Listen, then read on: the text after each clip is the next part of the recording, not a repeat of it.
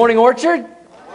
Hey, take out your Bibles, your mobile devices, whichever you choose to use this morning. Turn to the book of Acts. Acts chapter 2, verse 41 is where we will begin in just a moment. If you don't have a Bible with you, don't uh, worry. We're going to put on the screen as well so you can follow along. As you're finding your way in the scripture this morning, we're going to continue our summer series called You Ask For It. But before we do that, I just want to recognize um, what we did as a church and, and many that served last weekend. It was 4th, 4th of July weekend. A lot of you maybe were gone and out of town. But for those that were here, one of our values here at Orchard Church is we want to be church contributors, not consumers. Instead of having church, we got to be the church in our community. And so we adopted Henderson Elementary School right here behind Prairie View High School. And we did a huge service project and a makeover uh, for that school. And uh, that school is one of the oldest schools in our district and community. I was reminded about, we, we pulled up to the school and there was a sign that said established 1968. And I said to my wife, I said, that's the year I was born. She goes, it's a really old school. I'm like, come on. But uh, we had over 200 people from Orchard Church that served and painted that entire because we just celebrate that uh, this morning. It was awesome. It was awesome, and I know many of you would have liked to be there, but you had plans with family and things. You're out of town. We'll be doing some other things like that. But it was just an awesome blessing to our community. Uh, one of the custodians that's worked at the school for 15 years, she was there kind of helping us open up, and she had tears just streaming down her face. She said, No one has ever done anything like this for our school. So, isn't it great to be a blessing to our community, Orchard Church, in that way? It was awesome. It was awesome. Well, today we're continuing our summer series called You Ask For It. You guys submitted hundreds of questions and topics that you want to know what does the Bible say about these different questions and topics. Our number one value here at Orchard Church, Help Me Church, is what does the Bible say. So we're answering your questions and topics uh, based on the scriptures. We have uh, covered several different subjects so far this summer. If you've missed any of them, you've been out of town traveling, you can go to our website, orchardchurch.tv, go to the message page. You can watch them live there. You can listen to them. You can follow the podcast. We've talked about why do bad things happen to good people. We've answered the question, can we really trust the Bible? Uh, we dealt with some family matters one week. Uh, last time we met, we talked about heaven and the afterlife, answered a lot of your questions about that that. Today, we're going to talk about baptism and communion. What's the deal with baptism and communion? You guys ask us a lot of different questions about those two symbols of our faith. Uh, these are two symbols that the church has been recognizing and celebrating for hundreds of years, almost 2,000 years. And you had a lot of different questions about baptism and communion. So we're going to talk about those today, and then we're going to celebrate communion uh, together corporately as a church. So we're going to begin in Acts chapter 2, uh, verse 41 this morning. And this is the account of where the Jesus has died, he's been buried, he rose again, he was with his disciples, he's now ascended back to heaven. He told his disciples that I'm going to send the Holy Spirit uh, to you guys, and you're going to receive power, and you're going to be witnesses. And so that's what's happening. It's the day of Pentecost, as we know the Bible tells us, and they shared the message of the gospel of Jesus Christ. There were thousands of people listening to this message that Peter was preaching, and many of them accepted Christ. And in in this uh, service, what happened is they became the first New Testament church and they started observing these two practices that we've been observing for 2,000 years now baptism and communion. We read about them in Acts chapter 2, verse 41. It says, Those who, what's the next word, church? Believe. Those who believe, your, your translation may say they gladly received the word, they accepted Christ, they believed what Peter said, and then what's the next thing? They were baptized. So there's the first symbol we're going to talk about today. And added to the church that day, they became the first church, about 3,000 in all. I mean, we're celebrating that we're 10 years old at Orchard Church and we've got like 1,700 people that attend on a regular basis on Sunday, 16, 1,700 people. They had 3,000 on the first Sunday. I mean, they were a mega church overnight. And so they believed, they accepted Christ, they got baptized. And then verse 42 says, all the believers devoted themselves to the apostles' teaching and to fellowshipping as a church and to sharing in meals, including what? the Lord's Supper and prayer. And so we refer to communion sometimes as the Lord's Supper. So you see these two symbols of our faith, baptism and communion, practiced 2,000 years ago by the very first church. Now, let me ask this question by show of hands. How many of you, you grew up in church and you've, you've seen baptism, communion most of your life? You grew up in church? Okay, a lot of you. Okay, put them down. How many of you, you'd say, I'm a little bit newer to church. I was saved later in life, didn't grow up in church? Raise your hand, okay? Quite a few. you. awesome, awesome. Well, you know, I was thinking about the, this week as I was going to be teaching on baptism and communion. I grew up in church myself. This is something I saw happen my whole life. And so you tend to take things like this for granted. You just get used to it. It's just what the church does. And I thought, what about the people that, you know, maybe your friends, your family members, you invite to come to church and they've never grown up in church. They've never seen a baptism. They've never seen a communion service. How weird that might be to them. I mean, you know, we, you take somebody, you put them in a tank of water, and you hold them under. Some we hold under longer than others, the really bad ones. You, you hold them under, and then you bring them up. I mean, they, they've got to be thinking, what is that? That is so strange and so weird. Who would ever allow somebody to do that? Or, you know, you walk in and somebody gives you a little cup with some juice in it and a cracker on top. I mean, is this Costco or Sam's? And we're giving out samples today. I mean, we're used to that as believers and those that have been in church a long time, but for somebody that's new, that's a whole new thing. And we don't want to just assume that people know what this is about and they have a lot of questions about it. So we're going to be answering that today. I was reminded of this with my, my daughter, Caitlin, when she was about four years old and I was pastoring in Indiana, and I, we had baptized several people in our church that morning. And then after service, normally she comes running up to me, and she wants to be with daddy and wants me to hold her and carry her around. And I said, Hey, Caitlin. And she snubbed me. And she gave me the stink eye, and she, she's like this. She didn't want to talk. And I was chasing her. I'm like, Hey, what, what's wrong? I'm mad at you, daddy. And I said, Why? What did I do? That was mean what you did to those people, dunking them under the water. You know, she didn't understand it. It seemed a little weird. So, Maybe you've got some questions about baptism and communion. Hopefully, we can answer today from the scriptures. What's the deal with baptism and communion? Let's start with baptism. We're going to start with baptism. And I hope you'll take some notes uh, this morning about this subject and what the Bible says. Now, there's a lot of different ways that churches and religions practice baptism. Uh, most churches have some form of baptism. There's a lot of different ways. We're going to show you why we choose the way we choose at Orchard Church because we're following the scriptures. But here's one way I don't think God intended baptism to happen.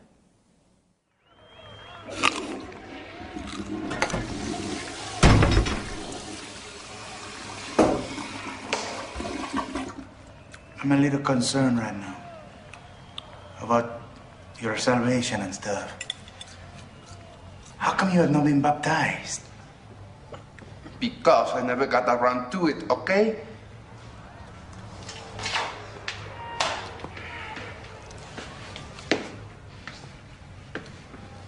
I don't know why you always have to be judging me. Because I only believe in science. But tonight, we are going up against Satan's caveman. And I just thought it would be a good idea if you Felicidades. I love that movie. Uh, that is one way we don't baptize, okay? We don't find that in the scripture, but I thought we'd have some fun with that this morning. What does the Bible say about baptism? It's not that way. First, let's talk about the purpose of baptism. Why, why do we do this? Uh, what is the purpose? What is this picturing? And uh, the Apostle Paul reminded us of this in Romans chapter 6, verse 4. He said, For we died and we were what, church?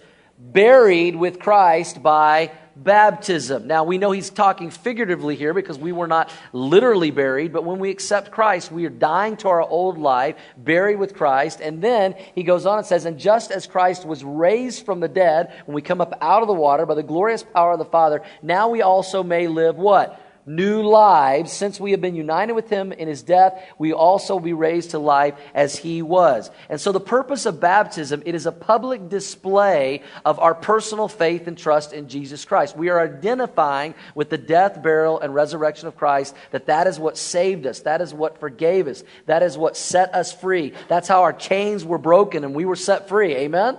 And so when we're baptized, we're displaying that. Get it this way in your notes. A great way to say it is baptism is an outward display of an inward decision. It is an outward display of an inward decision. We sometimes say it this way that when someone gets baptized, they're going public with their faith. Baptism doesn't save them, but it shows that they are saved, and you're making it public. You're displaying that. I, I like to call baptism the wedding ring of the Christian life.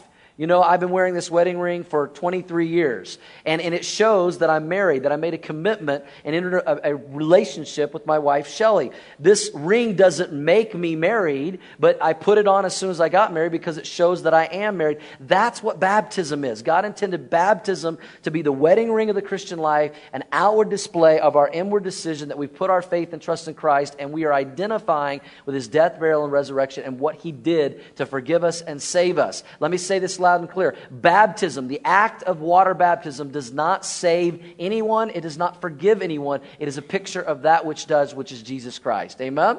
So that's the purpose of baptism, an outward public display. What is the practice of baptism? How do we practice it? Well, churches practice it differently. Some churches sprinkle, uh, some che- uh, churches pour, some churches choose to immerse. We immerse here at Orchard Church. I'll tell you why uh, biblically in just a moment. But I, I was reminded uh, of a story that happened to me. Uh, several years ago, when I was first in ministry, I was a student pastor at a church in Missouri, and one of my responsibilities was to get the baptistry ready to baptize every week. And so I would fill it and, you know, make sure it was warm and all those kinds of things. And I got to be honest with you, if I could just keep it real, there have been many times as a pastor I've thought it would be a lot easier if we just sprinkled or poured. Because immersion takes work. You got to fill something up. You know, we've baptized people, you know, in a feeding trough. We baptized people in hot tubs and outdoor pools because we, we want to immerse like they did in the Bible. But it's always a challenge. And so this one particular weekend, I was supposed to get the baptistry ready at our church. And so I usually go on a Saturday and I'd fill it up and I'd turn the heating pump on. And it was in the wintertime. It was like January and it was below freezing outside. And we had two or three people getting baptized the next Sunday morning. And normally what I would do is I would go in Sunday morning early and I would check the water to make sure it was nice and warm. And then I would report to the pastor, your baptismal is ready. And so it was good to go. Well, this particular weekend, I got in early on Saturday, filled it up, turned the pump on. I was working really long, and it was about 10 o'clock at night. And I thought, well, I'm just going to check the baptistry now. I checked it. It was warm. Everything was great. Little did I know that in the middle of the night, the pump went out, the heating pump. And it's in the winter. And I didn't check it the next Sunday morning because I checked it Saturday night. And the pastor asked me, Doug, is the baptismal ready? And I'm like, yep, good to go. I should have checked it again. So he didn't realize till he gets into the baptistry. Now he's got waders on, so it wasn't as bad, but he realized it was freezing cold at this point. And the people are standing there ready to be baptized, and so it's like, well, we're just going to have to go for it, you know, like Jordan River, whatever. And so they get in. The first guy gets in, he's like, oh, and he's, I mean, he's shaking and shivering. It was the fastest baptismal service I've ever seen in my life. I mean, it was just in and out, in and out, in and out pastor gets done and he would always say, okay, let's stand to be dismissed in prayer. And he would always, come to the front to the baptismal and he would pray. There would be a microphone and he prayed and he said, in Jesus' name, amen. And this is the next thing he said. He goes, amen. And I need to see Doug Dameron in my office right now. True story. I, I had like a hundred of my students sitting with me. We always sat together in church, and they all looked at me go, ooh. So yeah, that, that's true, true story. But why, why do we baptize by immersion. Those of you that have been coming to Orchard anytime, uh, you know we, we show the baptisms, they're always by immersion. Here's why because that's the way they did it in the Bible. It's a perfect picture of the death, burial, and resurrection of Jesus Christ. The word baptism comes from the, the word baptizo, that literally means to immerse or submerge. That's what the word means. It doesn't mean to pour, it doesn't mean to sprinkle, it means to immerse. And it pictures the death, burial, and resurrection of Jesus Christ. There's no other practice found anywhere in the Bible other than baptism by immersion. You can go to the story of Jesus. How many of you remember? Remember when Jesus was baptized by John in the Jordan River in Matthew chapter 3? Go read it. Check it out later. It says that Jesus went down into the water. He came up out of the water. Uh, in Acts chapter 8, there was a man, Philip, led an Ethiopian eunuch to Christ. And it says they stopped the chariot and there was a body of water and they got down into the water and they came up out of the water. You see it all throughout the scripture over and over that baptism is by immersion because it's a perfect picture of the death, burial, and resurrection of Jesus Christ. And you say, what about somebody with like special needs? I had a pastor friend of mine, uh, they just had a gentleman that wanted to be baptized by immersion, but he had a, a trach, and that can't get submerged, it can't get wet. So they put him in the water, you know, as far as they could, and then they put, you know, water over the top of his head. They got him in as best that they could, and, and because God knows our heart. Amen? But, but we do believe that biblically, Immersion is the biblical practice, the way they did it in the Bible, and we want to be biblical. We want to be baptized and baptize people the way Jesus was baptized by immersion. So we've talked about the purpose. What about, and the practice, what about the participant? Who, who can be baptized? And again, I'm reminded of a story when uh, my daughter Caitlin was about five or six years old. Uh, she was following a man around in our church, and this was in, in, Indiana, and he was the one that got the baptistry ready. And so he was filling it up, and she was watch, watching him and talking to him. She, she was uh, asking about it. He said, Well, do you know what this is? She goes, Yeah, it's, it's the baptismal. And he goes, Well, do you know what it's for? And she said, Yeah. And he goes, Well, do you know who can be baptized? And she goes, Yeah, I sure do. And he goes, Well, who? She goes, Anybody with a swimsuit. And I have one. That's what she said. It's, it's a little bit more of a prerequisite than just having a swimsuit. Let me take you back again to Acts chapter 2, verse 41. In the first church, it says, Those who help me, church, those who believed were baptized. Okay, that was a little weak, so let's try that again. Those who believed were baptized.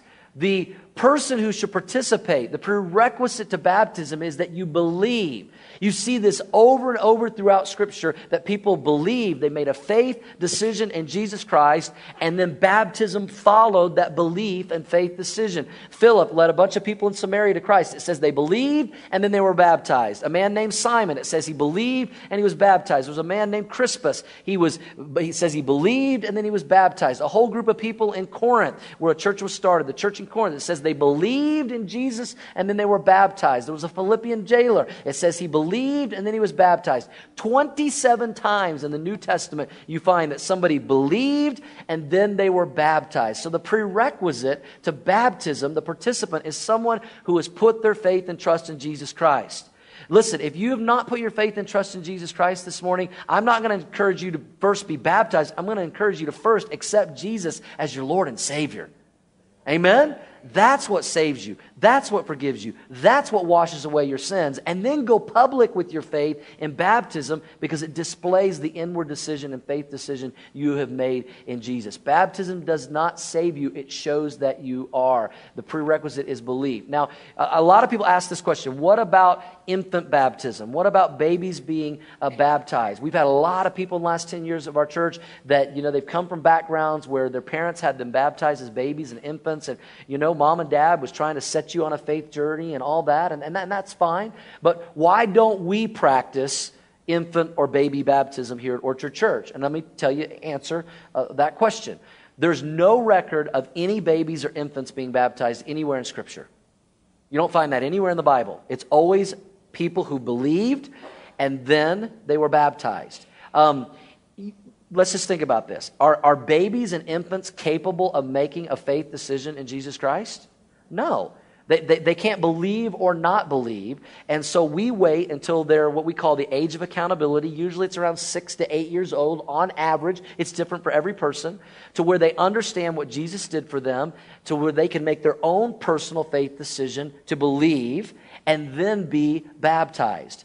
You, if you check out church history, you'll find that infant baptism did not happen until 300 years after the New Testament church started in Acts chapter 2.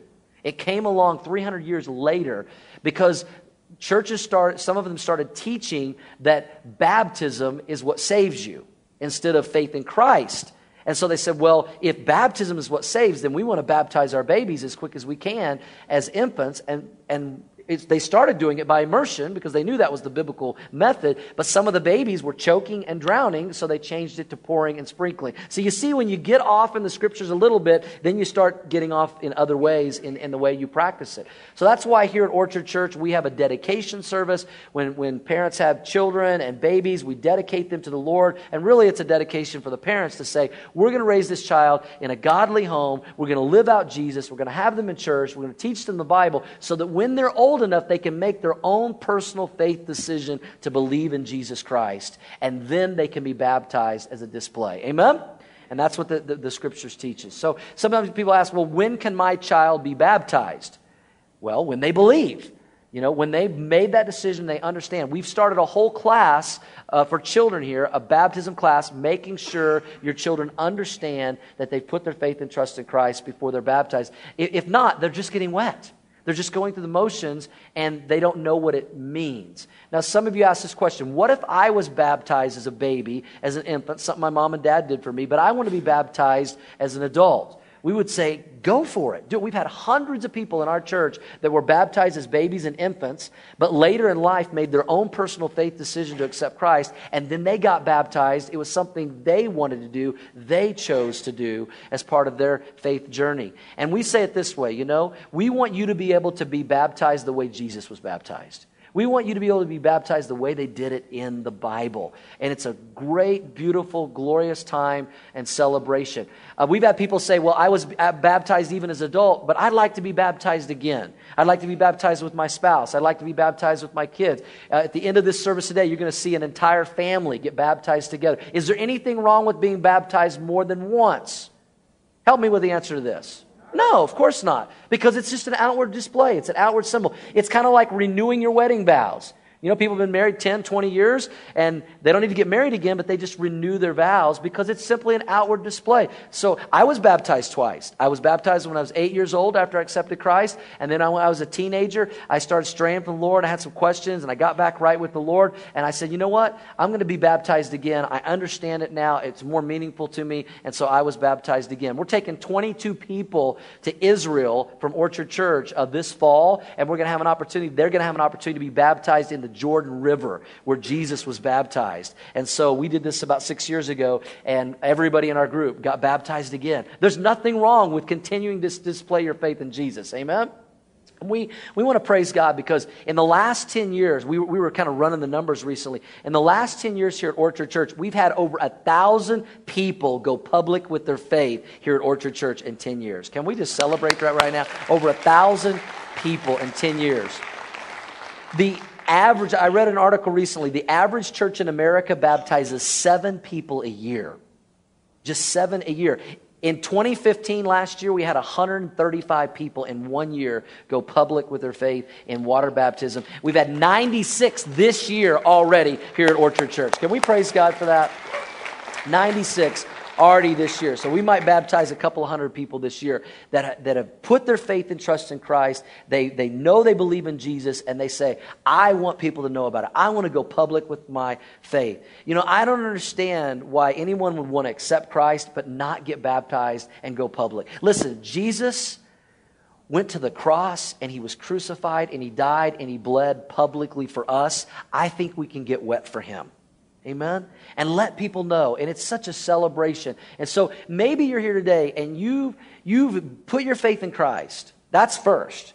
But you haven't been baptized. Maybe you got baptized as a baby or an infant, but then you accepted Christ and you say, well, that was good enough. And you haven't had the opportunity to go public with your faith by your own decision. You know, I hope today will be a day you say, you know what? It's time. I'm not going to put this off any longer. I want to go public. I want to be baptized the way Jesus was. I want to be baptized the way they did it in the Bible. I, I, want people to know that I'm a believer. I am not ashamed of my Lord and Savior Jesus Christ. And so, right now, if that's you, and you know you need to be baptized. We baptize at the end of every month, last Sunday of the month. We're going to have our next one on July 31st. It's going to be an outdoor baptism on July 31st. So if you've been like, I'm not getting in that feeding trough you guys fill up with water, you want to be baptized in a pool, we've got a family that's opening up their pool. It's about a couple of miles from here, and we'll give you all the information. But on your connection card right now, just take it out, give us your contact information, check the box that says, sign me up, or I'm interested in baptism. Someone will contact you, walk you through the steps, answer your question, and I hope we have many, many people that go public with their faith at our next baptism in July. Amen? And so that is what's the deal with baptism. That's the purpose, the practice, and the participant. So now let's talk about communion, the Lord's Supper. What is the deal with communion? What is up with this little cup of juice uh, and this little cracker? uh, that we partake in. First, let's talk again about the purpose. What is the purpose of communion? Well, it was instituted by Jesus himself at the Passover meal. This was not just any meal, it was the meal that the Jewish people had been celebrating for hundreds of years to remember that they were taken out of bondage of Egypt and set free the night of the Passover, and they were remembering that. And it was the night of Jesus' betrayal. I want you to turn to Luke chapter uh, 22, if you would. This is one of the accounts. This is Luke's gospel. Um, of this Passover meal where Jesus turned this into what we know today as communion or the Lord's Supper or the Last Supper, sometimes referred to in Luke chapter 22, verse 14. And it says, When the time came, Jesus and the apostles sat down together at the table, and Jesus said, I have been very eager to eat this what? Passover meal with you before my suffering begins. This was the Passover meal. For I tell you now that I won't eat this meal again until its meaning is fulfilled in the kingdom of God. Then he took a cup of wine and he gave thanks to God for it. And then he said, Now, this is not the cup that he turned into communion. It's coming. There was actually several cups of wine in the Passover meal. Take this and share it among yourselves, for I will not drink wine again until the kingdom of God has come. He took some bread and he gave thanks to God for it, and he broke it in pieces and he gave it to the disciples, saying, This is my what, church? This is my body, which is given for you. Do this in remembrance of who? Me. You've been remembering the Passover night for hundreds of years back in Egypt. But from now on, I want you to remember another night the night I was betrayed, and, and, and that I was arrested, and that I was falsely accused, and that I was crucified. He says, Remember me from now on when you have this meal. And after supper, it says he took another cup of wine. Some of y'all are going to run with that one a little bit. He took another cup of wine. You know, Marcial, our Spanish pastor, said, he goes, I, I think I'm going to start serving wine at our communion for Spanish service because I think it might double our attendance. And so I, you guys will have to talk to him about that. But he took another cup of wine and said, This cup is the new covenant between God and his people, an agreement confirmed with my what? With my blood, which is poured out as a sacrifice for you. And so he took the Passover meal that night and he turned it into what we know now as the Lord's Supper or communion. And he said, This is something you should do. This is something he instructed us and told us to do. This is not something the church just made up or some pastor made up that we said, Oh, this would be good. This is something Jesus told us to do. Now, the, one of the most frequent, frequently asked questions we get here at Orchard Church about communion is how often do we take communion or how often should we take communion? There are some churches that take communion every week. There's some churches that do it once a month. There's some that do it quarterly. There's some that do it once a year, just like they did the Passover meal.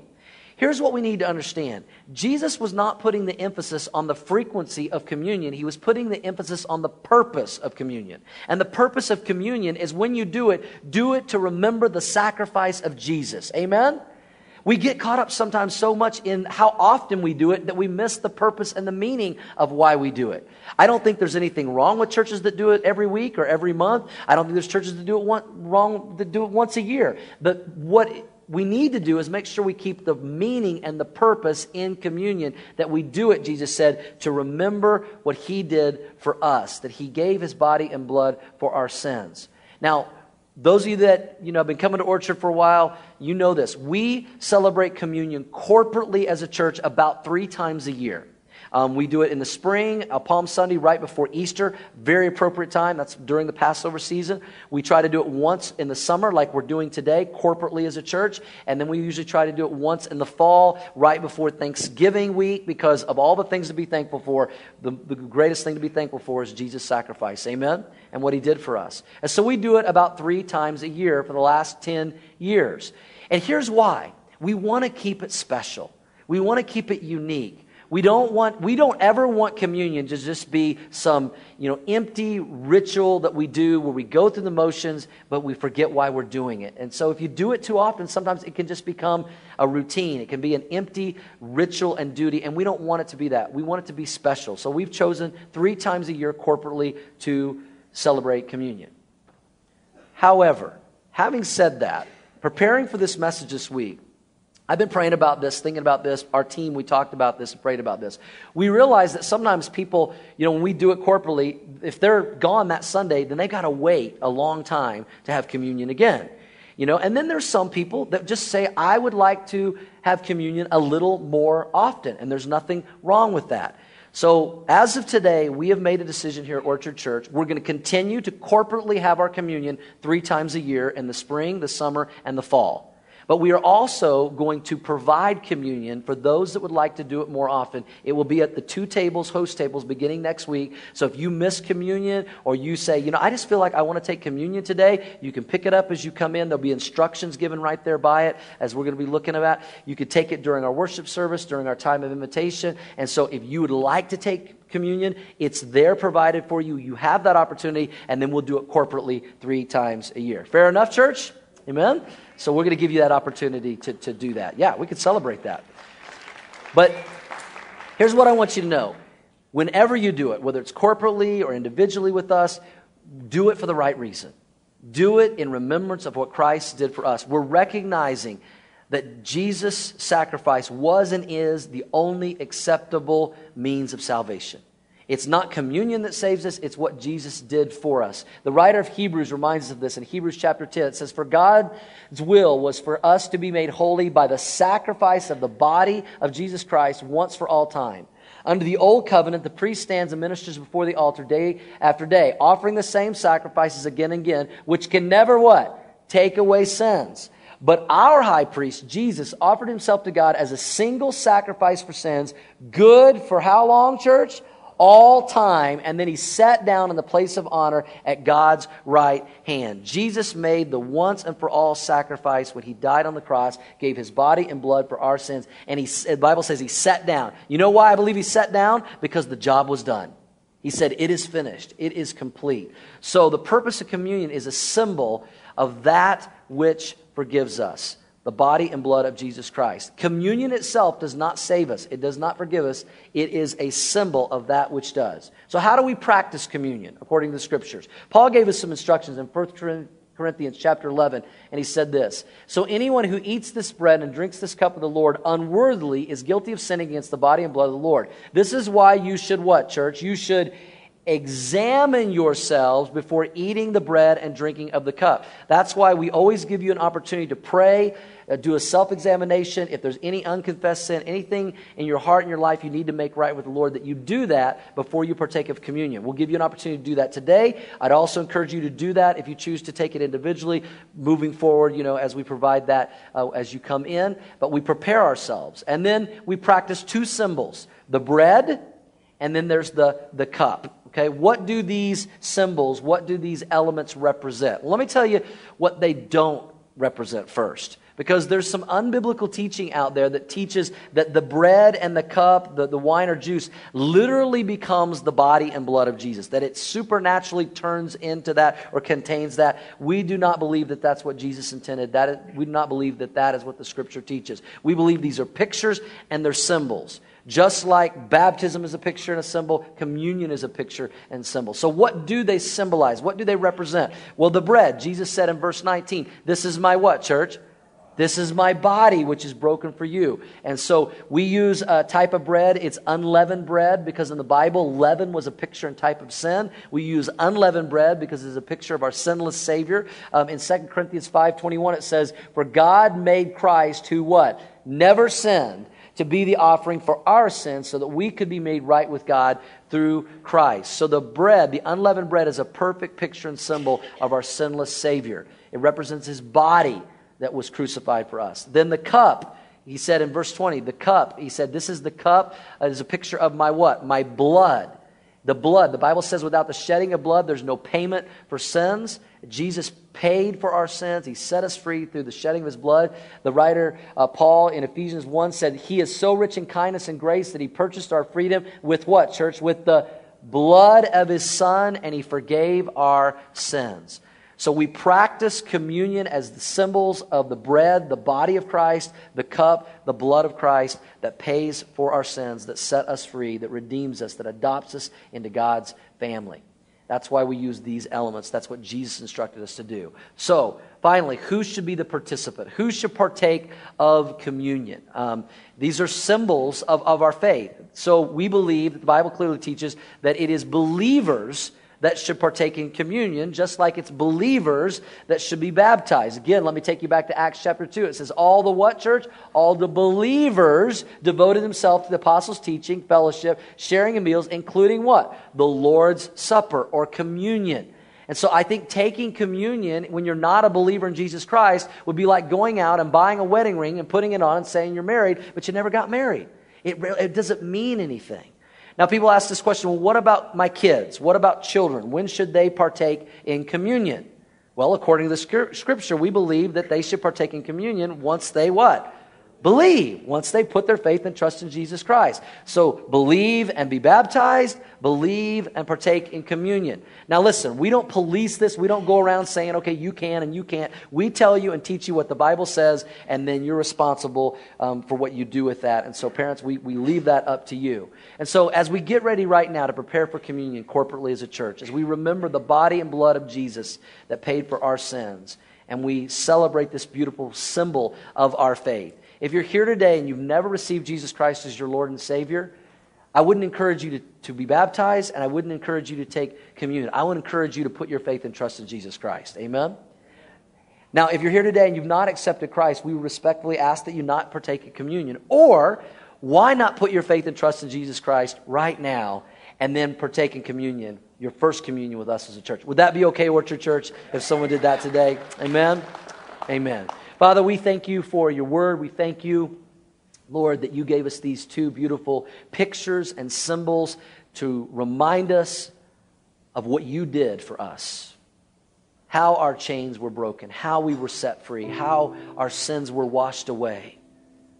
Not because we get baptized or not because we partake of the cup or the bread, but because it reminds us of what you did for us. And that when we put our faith and trust in you, we are redeemed, we are saved, we are adopted, we are set free, we are forgiven. And I pray if there's anyone here today that's not made that decision, they would make that decision today so that communion would have true meaning in their life. As we continue in prayer right now, Paul clearly instructed us before we partake in communion to examine ourselves. And so, right now, I just want to encourage you if there's anything in your life you need to make right with the Lord, prepare your heart right now before we partaking communion. Remember, the Bible says as we confess our sins, He's faithful and just to forgive us of our sins and cleanse us of all unrighteousness. Maybe there's some of you here today and you say, you know what? I know I need to be baptized. I know I put my faith in Christ, but I've never went public with my faith. I've never made that decision for myself, and I really feel like God is dealing with me about that. I want to pray for you. I want to pray that you would take that step, that you would you would take that step of obedience to be baptized the way Jesus wants you to be baptized and to go public with your faith. So I don't want to embarrass anybody, but right now, with heads bowed and eyes closed, nobody looking around, if you'd say, you know what, I'm praying about being baptized. I know I need to be baptized. Can I pray for you? Would you slip up your hand right now? Say, yes, pray for me. I know I need to be baptized. God bless you. God bless you. God bless you.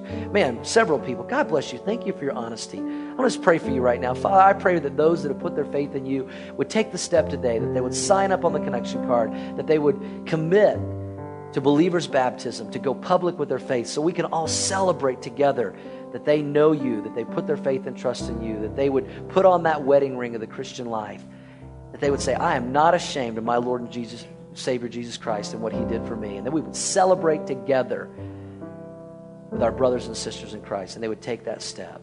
So we just continue in prayer right now. If you're here today and you've never received Jesus as Lord and Savior, before you partake in communion, make that step so it has meaning. And if you if you say, you know, I've never received Jesus, but I know I need to, and you know who you are, if God's speaking to you right now, I want to give you an opportunity to make that faith decision, to believe right now. I want to lead you in a prayer of faith. It's not a magic prayer or magic words, but if you really mean it and it comes from your heart, you can invite Jesus in your life today. I'll help you with the words, but it's got to come from your heart. If that's you today, would you say yes to Jesus by praying this prayer right now? It goes like this Jesus, I do believe in you. I believe you died for me. You gave your body, you shed your blood to forgive me of my sins. Jesus, I'm saying yes to you today. Come into my life. Be my Lord. Be my Savior. I want to know you. Thank you, Jesus, for your sacrifice. Thank you for your grace, mercy, and love. Thank you.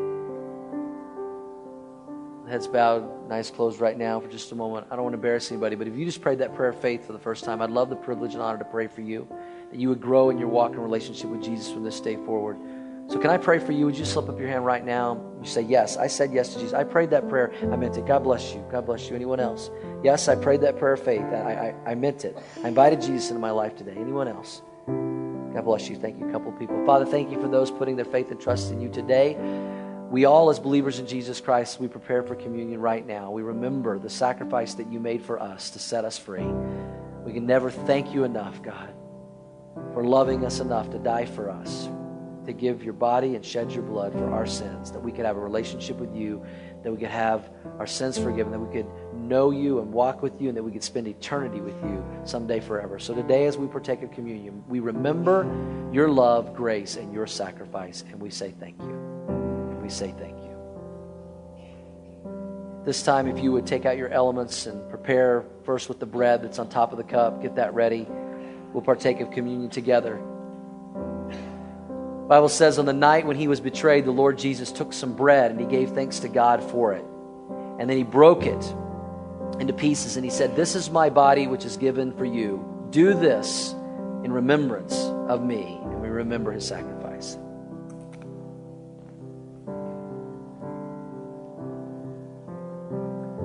Bible also says in the same way he took the cup after supper saying, This cup is the new covenant between God and his people an agreement confirmed with my blood. Do this in remembrance of me as often as you drink it. For every time you eat this bread and you drink this cup, you're announcing the Lord's death until he comes again.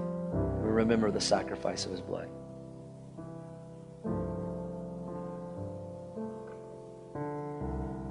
And all God's people said, Amen. Amen. Amen. Can we celebrate his sacrifice and decisions for the Lord this morning? Amen.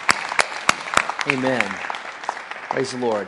Hey, if you made a decision for Jesus, you raised your hand and say you accepted Christ, please let us know about that on your connection card so we can continue to pray for you, follow up with you, drop that in the offering bucket. If you're a first time guest today at Orchard Church, thanks so much for being our guest. Hopefully, fill out that guest connection card. You can drop in the offering bucket when it goes by. We're not interested in your money today, first time guests, but we are definitely interested in getting to know you. We'll send you a thank you note, a free gift in the mail.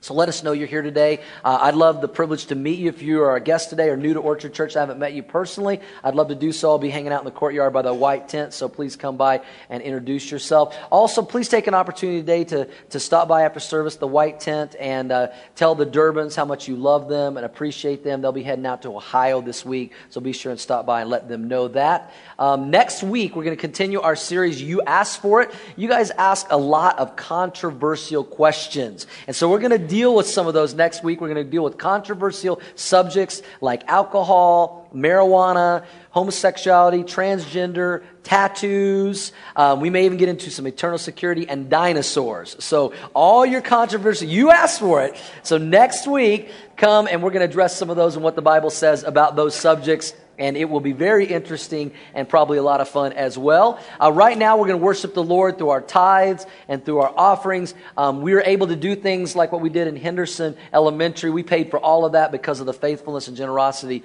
uh, of this church. So thank you for your tithes and offerings. We're also going to check out what else is going on around here at Orchard Church, and we're going to watch our most recent baptisms and celebrate that. So don't go anywhere and check this out.